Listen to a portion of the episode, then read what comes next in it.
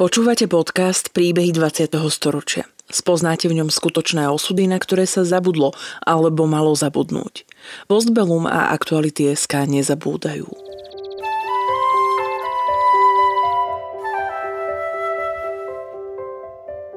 Vďaka konkrétnym príbehom sa dozviete, akým osudovým dilemám museli naši rodičia, starí rodičia, prarodičia čeliť.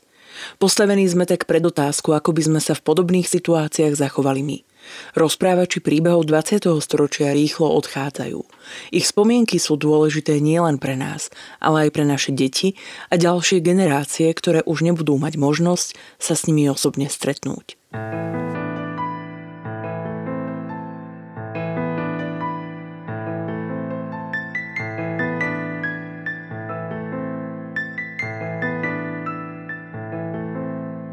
Obaja Hedviginy rodičia boli zapojení do odboja. Otec bol v horách, mama šila biele obleky pre partizánov.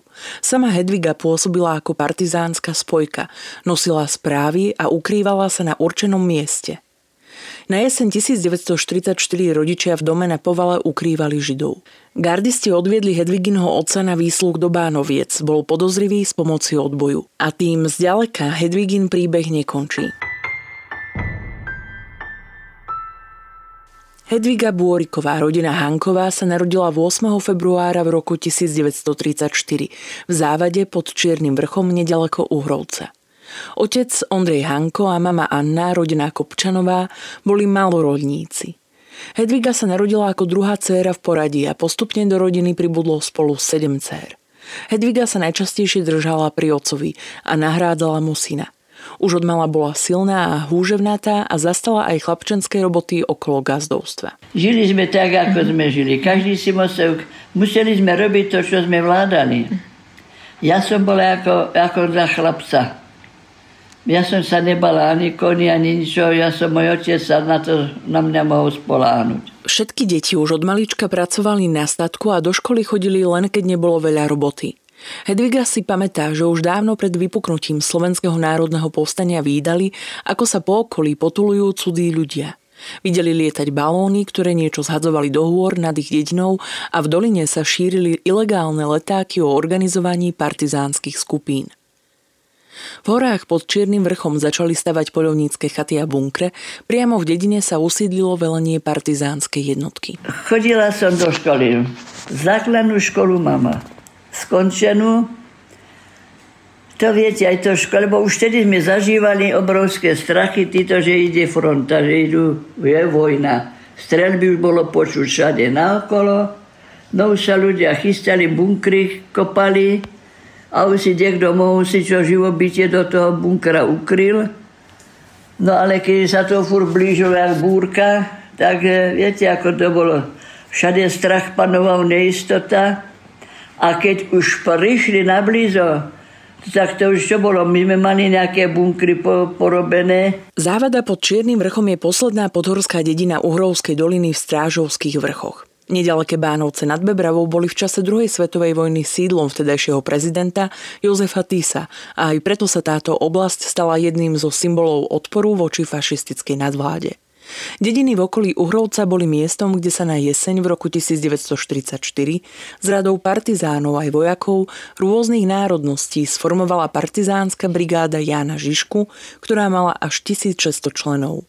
Brigáda obsadila 22 obcí, v ktorých vyhlásili obnovenie Československej republiky. No, začína vojna tak, že keď už prichodili, keď prichodilo vojsko, to to ale najprv hovorím, to boli po horách, už bolo množstvo vojska po horách. Ale už keď chodí, išli aj takto po, po, ako, po pešo od Uhrovca, ale od Bánovec to chodilo, išlo. Ale to od tých nebolo nejaký, čo ja viem, to ešte, ešte nebolo ohrozované také, až keď už išla priama nemecká fronta. Partizáni boli odsudení na smrť. Partizáni robili, čo mohli dobre. Ale vďaky ani po vojne sa im nedostalo. Nie, kedy ostali. Bojovali, chodili po horách, to chodilo. To je, nech sa to nikdy v živote neopakuje. A čo vedeli, čo, to viete, no čo to bolo? Nič iné, len v horách spávať, nič iné.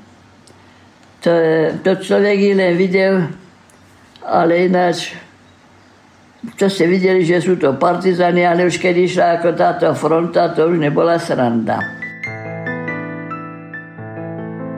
Orgány vojnového slovenského štátu nefungovali a ľudia prestali rešpektovať nariadenia vtedajších politických a vládnych inštitúcií.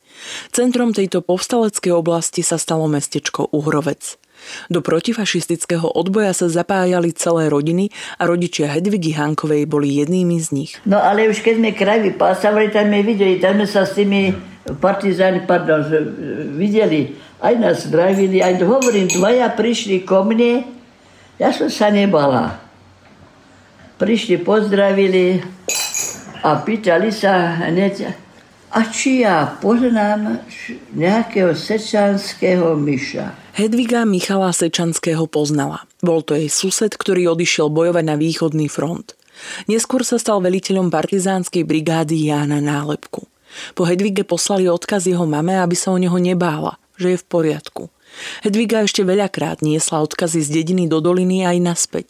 Malé dievča, ktoré poznalo okolité hory ako vlastnú dlaň, schovávalo pod kameň hlásenia pre velenie partizánov, čo sa deje v dedine. Po ten kameň tam bolo hlásenie. To, čo sa deje, čo je v dedine, tam bolo hlásenie. A, a býval... To ste, komu, to ste komu tam dávali tie správy? Rusom. Rusom. Lebo v Rusi tam bol hlavný štáb doline a hlavný štát, to je dlhá dolina 18 km, až po podvalasku belu. A po celé ide, ide, ide potek. A tak tam bolo hlavné vedenie, tam mali aj šátra, všetko možné. Aj veliteľstvo tam to som tam dával. A než som chodila špinavá strapata, taká. A hlucho nemá, sa robila, že teda ja nerozumiem, nič už neviem.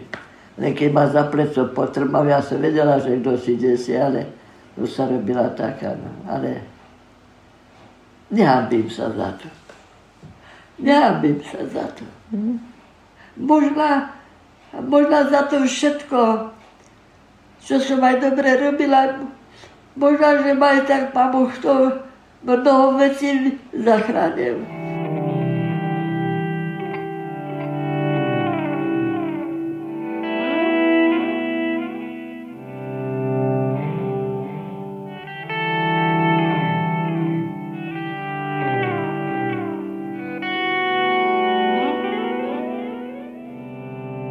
Partizáni prespávali aj v ich dome.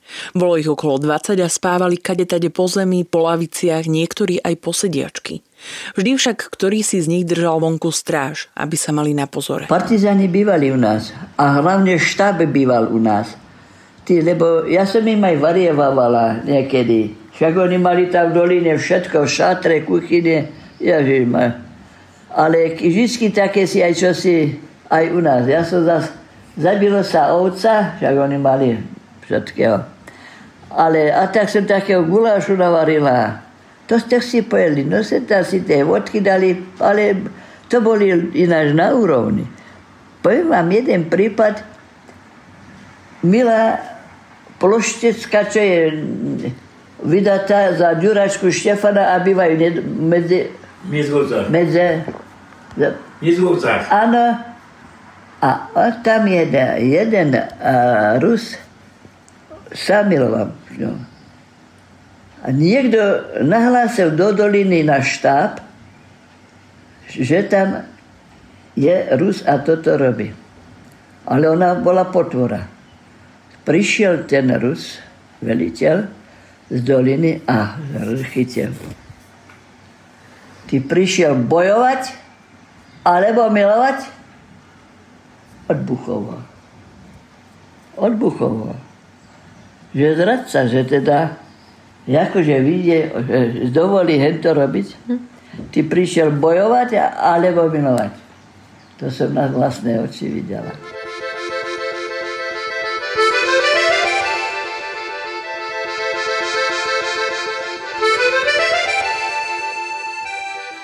Otec Ondrej bol striedavo v horách pri partizánoch a doma. Hedviga so sestrami a s mamou im varievali a otec ich ošetroval. Partizáni získali z textilnej továrne Tibergien z Trenčína látky a poroznášali ich po domoch, aby z nich šikovné ženy pošili oblečenie. Moja mama ta im šiavala tie ma, e, ma, e, maskáče. Oni doniesli bal látky, bielej, bal takej. To šila tí vodne v noci. Tí ma, to, potom šila, keď oni boli izbe, zase ona v komore to šila. To si nabrali, pobrali, no a v zime, keď bola zima, tak to mali poobliekané aj na čapicách, aj na, na uniforme. No keď boli veru, ten jeden mal veľmi omrznuté, omrznuté nohy, tak eh, my sme mu, otec mu veľmi pomáhal. On mu to ošetroval, prikladal všelijaké. Eh, on to vedel tak, kvitov vydezinfikoval a ni také byliny, také listy sú, ktoré na to sa prikladalo. Ani za mesiac nehádam už išlo mohli do, mohli do, do boja. Tak e, pomáhal, kto mal, kto si ži, stil život a slobodu pomáhal každý. Kto len čím mohol. K Nemcov sa každý bál. Mm-hmm to by aj do myšej diery sa boli ľudia skovávali. Nemucov sa, lebo to už vedel každý, že to ide pohroma. Že za nimi zostáva len spúšť. Po potlačení povstaleckej armády v Banskej Bystrici sa veľká časť nemeckej armády presunula do okolia Bánoviec nad Bebravou, kde pôsobila početná partizánska brigáda Jána Žižku pod velením Teodora Polu.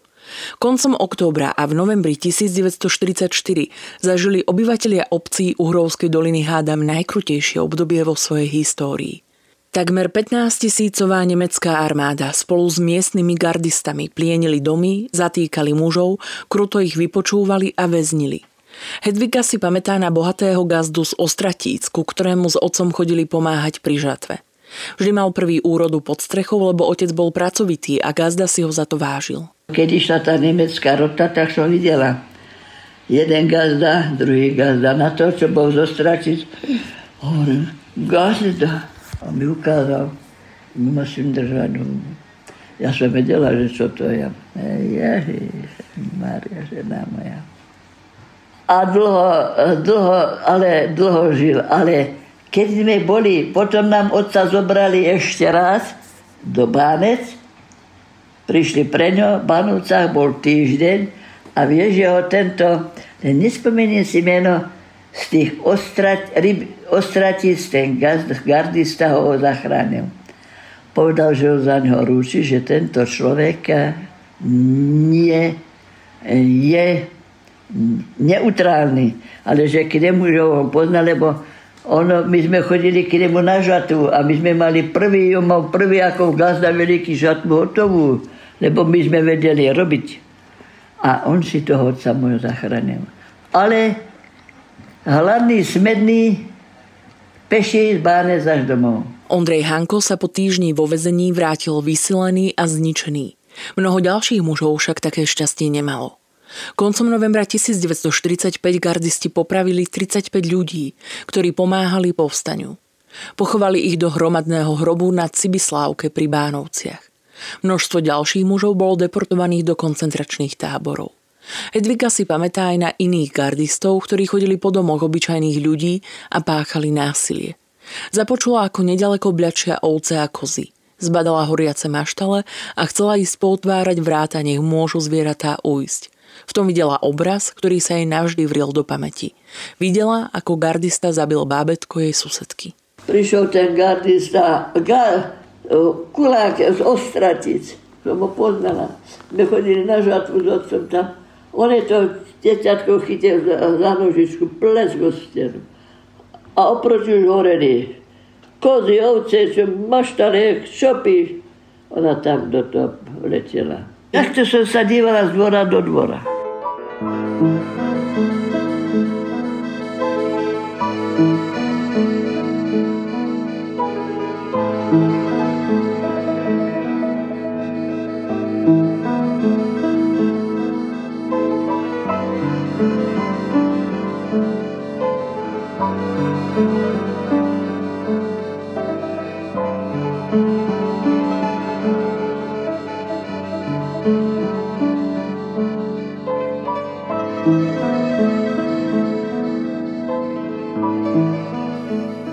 Podhorské dediny boli častým cieľom zúfalých ľudí utekajúcich pred nacistickým besnením. V rovnakom čase, ako prichádzali partizáni, začali prichádzať aj Židia. Hedvika si spomína, že u nich v dome na jeseň 1944 na Povale ukrývali asi 10 Židov. Ich rodinu však to si udal, že držia s partizánmi a do dvora sa im vrútilo asi 20 nemeckých vojakov. Pamätá si, že celá rodina bola postavená na moste na odstrel a vojaci prehľadávali ich dom. My sme ich mali na povale, ono boli, bolo to šušte, vieš, a tam sme mali pozakryvaní, ale to sa nedalo. Ale keď sme sa báli, že keď ich tam Nemci, lebo oni všade liezli, všade. A jak ich tam nájdu, nepomôže nám nikto. Budeme strieľať, skúsime sa s nás zmasakrujú tak ja som išla a tak, a tak som od škrily dve, tri vybrala a oni čo len kročík dali a už boli na záhrade, na pevnine. A, ale aj chceli ísť. A tak oni chodili a prešli až cez našu až do odkiaľ do tej doliny, k Šinnej, to taká dolina dlhá, tam, že ich všetkých postrieľali. Buď ich tam niekto udal na stavaní, ešte je stavanie. Áno, a ja, my sme tak počuli, že ich tam kto si udal a Nemčíska ich tam chytili ešte. Oni tam išli do kameňa po tú skalu, tam mali bunker. A tých bolo koľko tých prvých? No tých bolo asi 11 všetkých tam poslali. Koncom novembra 1944 nemecké jednotky a gardisti uskutočnili razie po dedinách v Uhrovskej doline a nad ránom 30. novembra objavili aj bunkre plné židov medzi Kšinnou a Závadou. Niekoľko ľudí zastrelili hneď na mieste. Asi desiatku upálili v bunkroch a 40 ľudí zadržali. Boli to väčšinou starí a deti, zdatným dospelým sa zväčša podarilo včas ujsť. Zajatých zhromaždili v škole v Kšinnej a kruto vypočúvali. Na druhý deň, 1. decembra, 35 ľudí vyvliekli za dedinu, kde ich všetkých postrieľali do plitkého hrobu, ktorý si predtým museli sami vykopať. Protipartizánske razie neprestávali ani po týchto tragických udalostiach. Všetci sa snažili len nejako prežiť. Domáci naďalej podporovali odboj, aj keď už boli veľmi unavení. Hedviga si pamätá, že ich dom sa opäť stal útočiskom partizánov. V dedine cez deň sliedili Nemci a na večer sa stiahli. Na noc prišli premočení a hladní partizáni a potrebovali sa zohriať. Ľudia im vychádzali v ústrety, usušili sa, zohriali a najedli sa, pokiaľ bolo čoho. Trochu podriemali a zavčasu ráno odišli opäť do hôr. Vianoce prežili veľmi skromne a potichu. Vedeli, že ešte nie je koniec. Koncom januára 1945 fašisti opäť robili trestné výpravy po domoch a po okolitých lesoch. Na Filovom láze nedaleko závady bol zriadený poľný lazaret. Nemci ho prepadli a vypálili, rovnako aj Šebeňov las a niekoľko domov v dedine. Obyvateľov zhromaždili v škole a vypočúvali. V škole sa ocitla aj Hedviga s otcom Ondrejom. My sme hovorili, boli, my sme s otcom boli posledné, posledné meno bolo na tej jednej listine. A do toho, ja keď nás vymenovali, ja som sa držala za taký súkerný kabát, a do, toho prišlo mnoho tých fašistov, oni Nemci Ruskov a nejakým hlásením, ale on si nevšimol, prehodil stranu a čítal ďalej, keď odišiel. Ale on si nevšimol, že sme si my nestali. Tak sme sa my zachránili. Kedy stali, všetci išli na vozy a do Banec domov sa nevrátil ani jeden, že by sa išlo hneď na vozy a do Banec a do vagónov a do koncentráku. Táto udalosť však poznačila nielen obyvateľov závady pod Čiernym vrchom, ale aj mnohé ďalšie obce v okolí Bánoviec. Zatknutých ľudí sústredili v Bánovciach, neskôr presunuli do väzenia v Trenčíne a odtiaľ 9. februára 1945 deportovali viac ako 100 mužov do Mauthausenu v Rakúsku.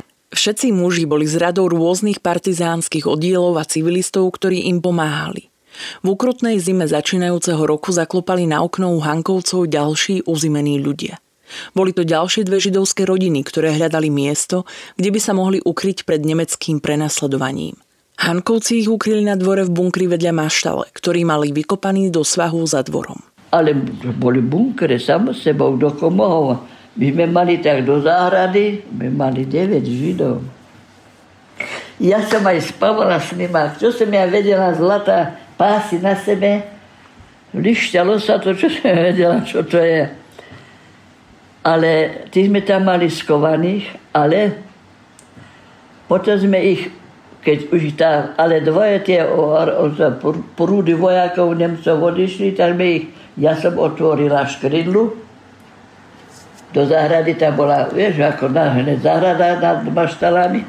Som ich vyhnala preč. Prišli do Kšínskej doliny, tam všetci padli. Tam ich Nemci chytili. Tam, tam ako strieľali s tým... Lebo sme sa bali, aby nás všetkých nepo, nepovraždili. My boli, sme boli udaní, že pomáhame. Bývali veľmi málo, ale my sme ich mali v bunkroch skovaných.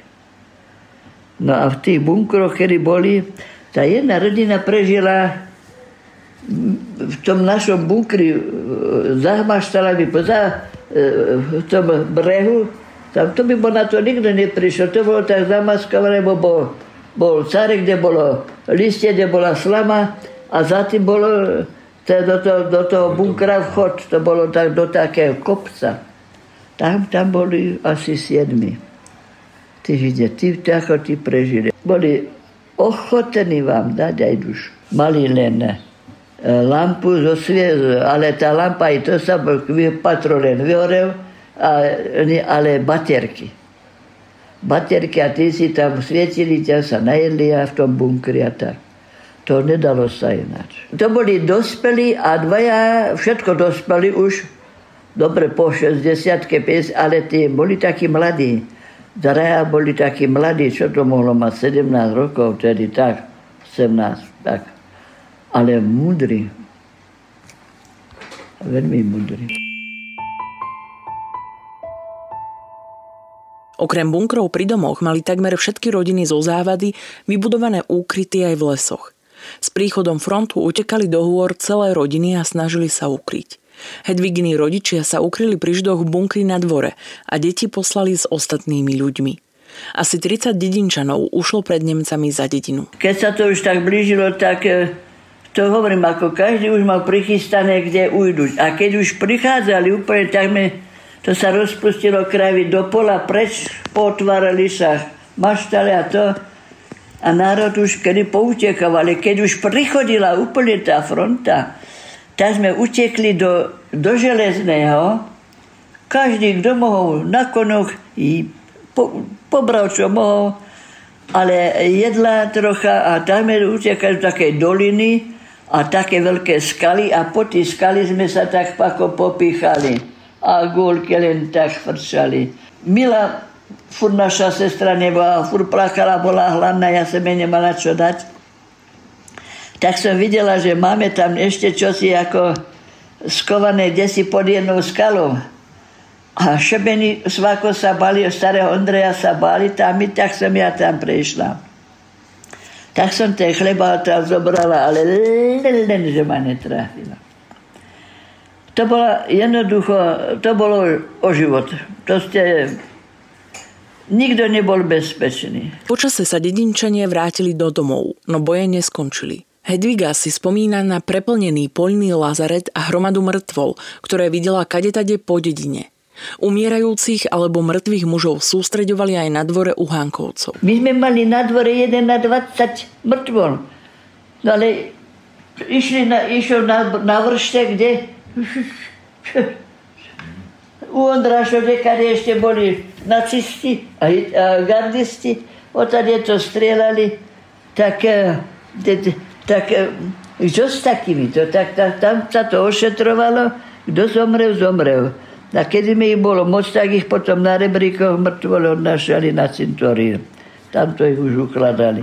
A ja zase, keď mi tak padol niekto na dvore alebo na vršku, tak aby som vždycky zobrala niečo e, za náprsné, aby ži tam občania, ak by krvou to nezatieklo, takže zobrať tie e, doklady. To som, ale Rumunov som to zobrala asi 20. A týmto našim partizánom to bolo, hádam, nie, ani nie 10. Mm-mm. Ale mŕtvo sme mali, čo sa už nedalo ani do tej nemocnice, to sa ne... To už bolo ako mŕtve. Tam nebolo života, tak museli ho nehať umrieť. Ale ano, a tak do toho na cintorín takto na, na tých rebríkoch ponosili. Niekto dal voz a dali desky a na tie desky ich poukladali a na cintorín. Ale jak to tam museli hore briežkom vyniesť do Marnice. Tam ich ukladali jeden vedľa druhého.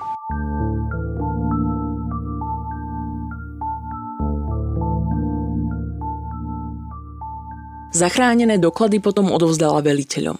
Vďaka jej odvahe a odhodlaniu dokázali identifikovať mnohých padlých vojakov a partizánov. Koncom zimy 1945 mala Hedviga 11 rokov. Malé dievča, ktoré malo tráviť svoj čas v škole a v hrách s ostatnými deťmi, zažívalo hrozné chvíle druhej svetovej vojny. Nerada sa k tomu. Viete, jak je to zle? Jak je to strašne na to všetko si obnovovať. Mm? Žena moja roztrasie sa vám aj kožne miesval. To sú, vidíte, to sú veci, na ktoré sa nedá zabudnúť. To je, to je, ak si žijete, rostete, to aj to s vama. Si sa žije do toho tela, do tej povedomy. Nedá sa zabudnúť. Ťažko to, čo človek prežil. Nebola som ani plnoletá, ani, ani detsko. Ale zabudnúť sa nedá. Hm? Zabudnúť sa nedá.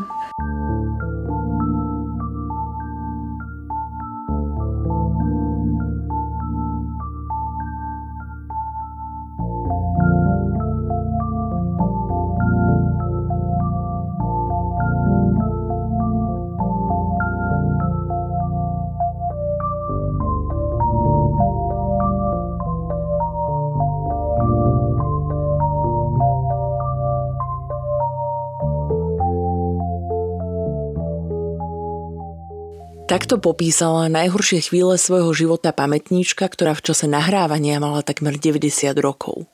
Závada pod Čiernym vrchom a celá Uhrovská dolina bola oslobodená 1. apríla 1945. Po odchode posledných vojakov porazenej aj oslobodovacej armády sa utrápení ľudia snažili začať nový život. Po vojne zachránení Židia z bunkra odišli smerom na Valaskú Belu a do Žiliny. Hedviginej mame prišla po vojne pozvánka do Izraela a občas ich kontaktoval istý pán Neumann z Prahy, ktorý bol v tej skupine zachránených a vďačil jej za záchranu života. Domáci si začali opravovať zničené chalupy a nadobúdať aký taký majetok.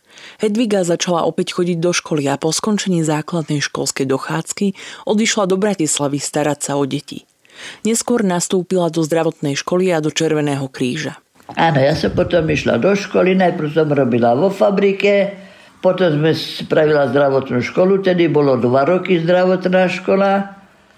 A robila som dosť na Červenom moste, bola vojenská nemocnica, tam ešte po vojne bolo kopu vojákov. Tam nebolo ani kedy nejak hľade, lebo to, to bol kvalt. To bolo hrozne mnoho ranených. To bolo, kedy neboli ešte dobre, dobre ošetrení. To bolo a mladých všetko vojaci. Tam bolo teda, tam bolo roboty. Sestier nebolo nejak, ale každý, kto mohol, to, to robil. Vojnoví invalidi mali zanedbané rany, no vďaka sestrám z Červeného kríža sa podarilo mnohých zachrániť. Na sezónne práce chodila domov, lebo nemal kto otcovi pomáhať na poli. Neskôr Hedviga pracovala vo fabrike Danubiuske, kde obsluhovala ťažké stroje na výrobu nití. Po troch rokoch sa však opäť musela vrátiť domov, lebo otcovi sa obnovilo staré vojnové zranenie. V Bratislave zanechala prácu a aj veľkú lásku. Mama skrývala všetky listy, ktoré jej z Bratislavy chodili. Posledný dopis mala moja mama, nej to pán Boh odpustí, bovačku sedliackej sukne. A ja som mala sa nám kravička očeli, mala mať malinké. Ja som išla pozerať, pozerať tú kravu, aby šťastlivo teda porodila. A ja vidím, že moje mame z tej seliackej sukne trčí nejaký dopis. A tak ma taký pocit prešiel, ja som, jej ten, dopis, ja som ten papier zobrala, ale doma stále som utekala, tam som zažala svetlo, Dvere som podoprela dverami a dopis bol pre mňa. Posledný dopis mi písal, to bolo v stredu, no vidíš, a v sobotu sa ženil.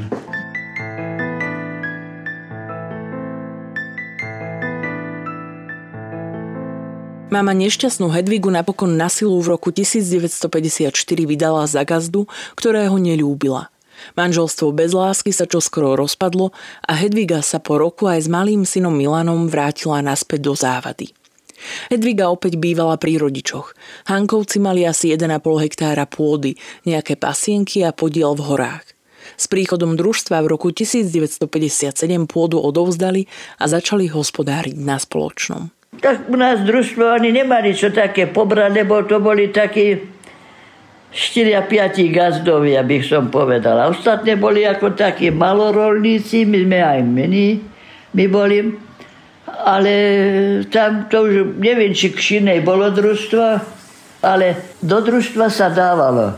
Brali sa zrno, bralo sa e, hydina, brali sa osypané, brali sa kone, kravidok kto mal, role, natvorilo sa jedno veľké družstvo, pardon. No.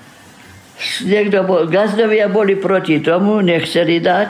Niektorí veru aj, aj, aj, aj umre od žialu, keď mu, keď mu brali. Ale to všetko muselo byť. A vy ste čo museli odovzdať? My, čo sme mohli. Dali sme ovce, to sa potom páslo obrovské množstvo na kotároch to na jar ste vyhnali, v jesen už keď začal padať sneh, za stôl bača doviedol. Rodičia už nevládali vo veľkom hospodári, tak im príchod družstva neprekážal. Hedviga sa v roku 1958 opäť vydala a s manželom Ladislavom Bôrikom odišla zo závady pod Čiernym vrchom žiť do Trenčianských teplíc. Bôrikovcom sa narodili syn Ľubo a dcéra Marta. Hedviga pracovala v kúpeľoch, neskôr v učiteľskom dome. V novom domove ju zastihol aj príchod vojsk Varšavskej zmluvy. Hoci nesúhlasila s ich príchodom, nepozdávalo sa jej, že ich nazývali okupantmi, keďže prišli na pozvanie vtedajšej politickej garnitúry. Neskorší politický vývoj ju nezasiahol, keďže Hedviga nebola nikdy členkou strany. Všetko svoju energiu venovala výchove detí a opatere manžela, u ktorého sa časom rozvinulo ťažké psychické ochorenie. Neskôr si osvojila vnúčku, dceru svojej céry, ktorú 20 rokov s láskou vychovávala. Nežnú revolúciu, udalosti po novembri 1989 a následný rozpad Československa však privítala. Pamätnička Hedviga Bôriková zomrela v septembri 2022 vo veku 88 rokov v Trenčianských tepliciach. Príbeh v roku 2021 nahrala a spracovala Adriana Demianovičová.